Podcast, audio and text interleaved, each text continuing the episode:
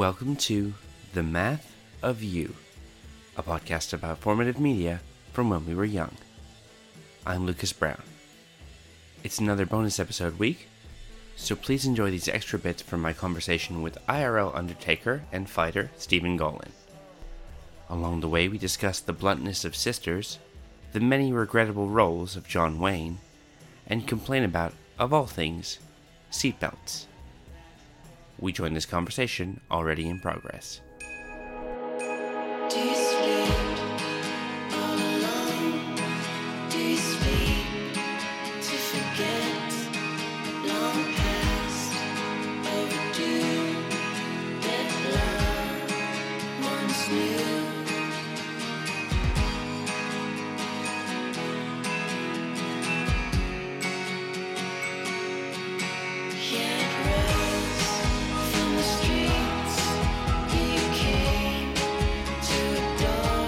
I still end up having to like shift things even if I do a sync because due to the nature of Skype lag, it's like if, if it is exactly synced, then you'll get a laugh like a half second later than it should be, mm-hmm. which is the wor It's kind of like being in a conversation and you tell a joke and then there's like a beat and someone goes, or if they're my sister, they do the worst thing, which is, that's funny. Oh, that's that's rough. That's that's that's Yes, borderline the- bad manners. Welcome to my sister. She is like the least like combination of like the least sentimental and the least suffering fools gladly person I've ever met. To the point where it's like you, you'll be talking about something, and if you raise something in that topic that she doesn't care about, she won't pretend to be polite and then change the subject. She'll just go, "Yeah, I don't care about that," and then just start talking about her own thing, which can be infuriating. But I can appreciate the gall in that, but Yeah. it is a little uncool. My sister's a similar way. She- was also working as a barista eh, in a very low income situation, so she's like very blunt and straightforward and has no time for anything that she doesn't want to. my brother has a wedding coming up, and my sister and I are basically going to be Patty and Selma. sitting in the back being- and going, yep. We're going to be smoking in the back, just. "I give it three months." Ah, this was a Halloween costume, and it worked its way into my regular rotation. All I'm saying is, there's a non zero percent chance that we're just gonna be watching MacGyver on my phone. Nice. It might be a unique episode, and the where I was from is also the subject of, of the episode. Hyrule, got it. Yep. you know what's funny? I was thinking yesterday, like, you know how you sometimes like play out hypothetical conversations? I've been doing that quite a lot since I sent you the email. Well, it was like I remembered someone being like, "Oh, like, that was it," because I saw somebody on the internet being like, "Oh, why are there all these podcasts about you know reliving your childhood? My childhood sucks. Why would I want to relive that?"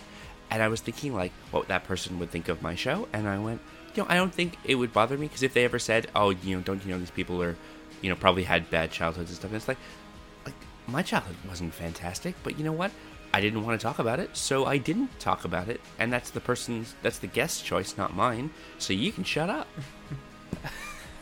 Theoretical person in my head that I have not had this conversation with, asshole. It's like, did you know that this chosen show format of yours is frustratingly genius? Because there was this.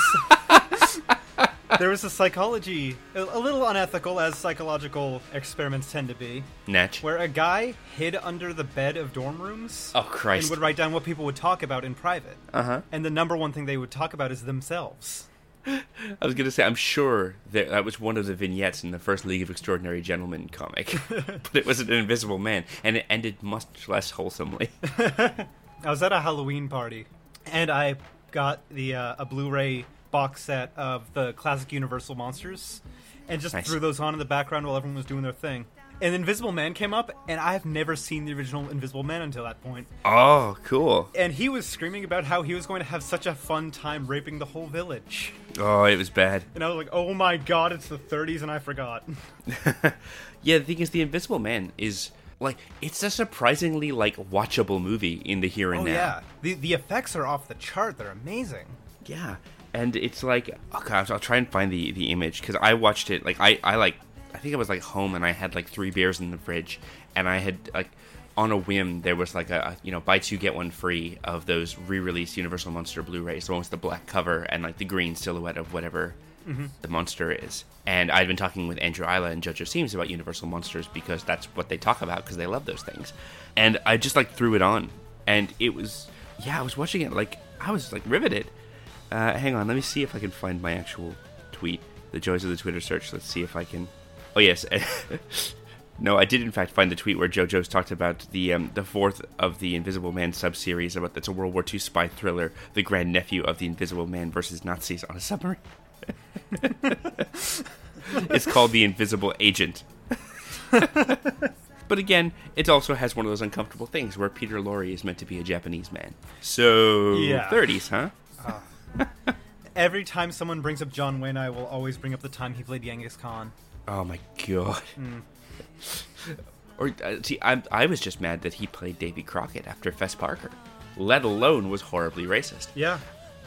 Because my dad used to show me those old Disney Davy Crockett serials, which again, very racist. Yep. And would show me them, and they were like one of my favorite things. We'd watch them together, and they used to be on the the Wonderful World of Disney on Sunday nights at like seven o'clock.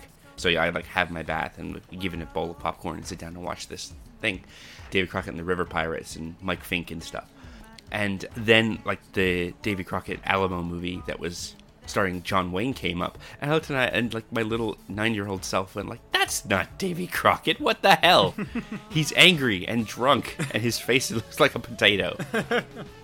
Speaking as an American, that is Davy Crockett to a T. Fair, fair.